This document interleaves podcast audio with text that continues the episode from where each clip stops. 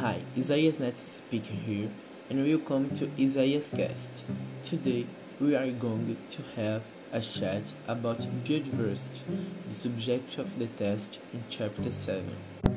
What is biodiversity? Biodiversity is the sum of all species on the planet. It varies according to the terrestrial ecosystem, being much larger in tropical regions than in temperate regions.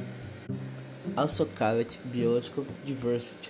Biodiversity is one of nature's fundamental properties responsible for the balance and stability of ecosystems. The text tells how it promotes sustainable and sustainability. Pay poor nations to save the forest needs to have.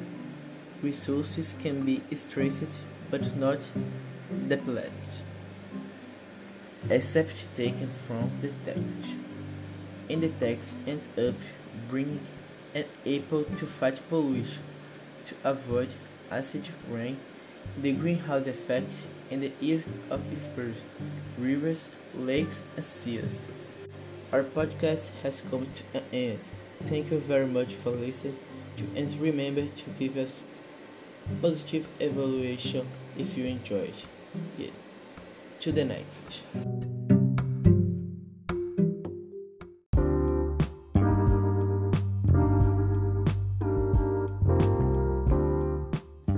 Olá, aqui quem fala é Isaías, da primeira série A do Colégio Padre e hoje eu vim apresentar o meu podcast. O raio atômico do brom, que é aproximadamente igual a metade da distância internuclear, ou seja, aproximadamente igual a 1,14. Como a ligação é covalente, esse raio também é denominado raio covalente. Os raios atômicos são calculados conforme a ligação entre as entidades químicas e são denominadas de acordo com a ligação. Raio atômico na tabela periódica.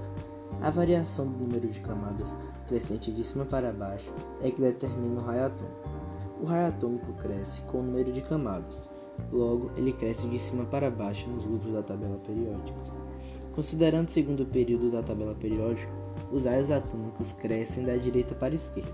Terminando o segundo período, o terceiro período inicia-se com um raio atômico maior do que o raio atômico do primeiro elemento do segundo período, porém menor do que o raio atômico do primeiro elemento do quarto período.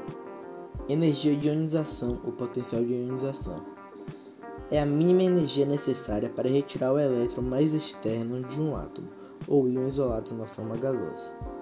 Energia de ionização na tabela periódica. Quanto menos o elétron for atraído pelo núcleo, menor será a energia necessária para retirá-lo da eletrosfera.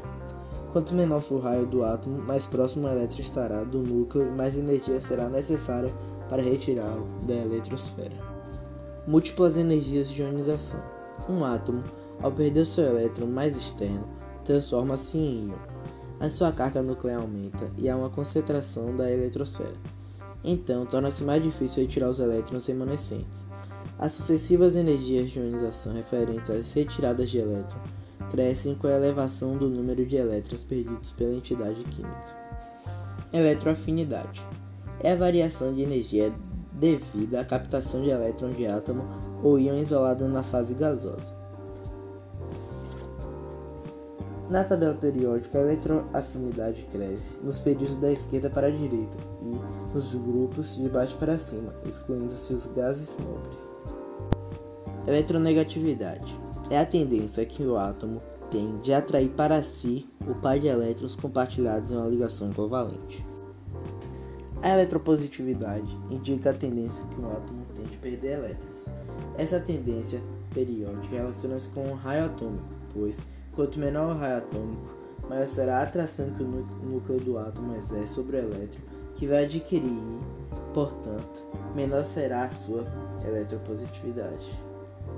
Volume atômico é o volume ocupado por 6,02 vezes 10 elevado a 23 átomos de um elemento químico na fase sólida. E, na tabela periódica, o volume atômico cresce nos períodos do centro para as extremidades e nos grupos de cima para baixo. Densidade. A densidade de uma substância é diretamente proporcional à sua massa e inversamente proporcional ao volume por ela ocupado. Nos períodos da tabela periódica, as massas de 6,02 vezes 10 elevado a 23 átomos de elementos químicos não sofrem tantas alterações como acontece nos grupos. Ponto de fusão e ponto de ebulição. Na tabela periódica, os pontos de fusão e de ebulição crescem nos períodos das extremidades para o centro e nos grupos de cima para baixo, exceto nos grupos 1 e 2 em que ocorre o oposto. Massa atômica. O número atômico indica o número de prótons no núcleo. Assim, à medida que o número atômico cresce, o número de prótons também cresce. Desse modo, quanto maior for o número atômico de um elemento, maior será o número de massas de seus átomos. Calor específico. Calor específico de uma substância é a quantidade de calor necessária para elevar a 1 grau a temperatura de 1 grama dessa substância. O calor específico é uma propriedade aperiódica. E esse foi o meu podcast. Espero que o senhor tenha gostado.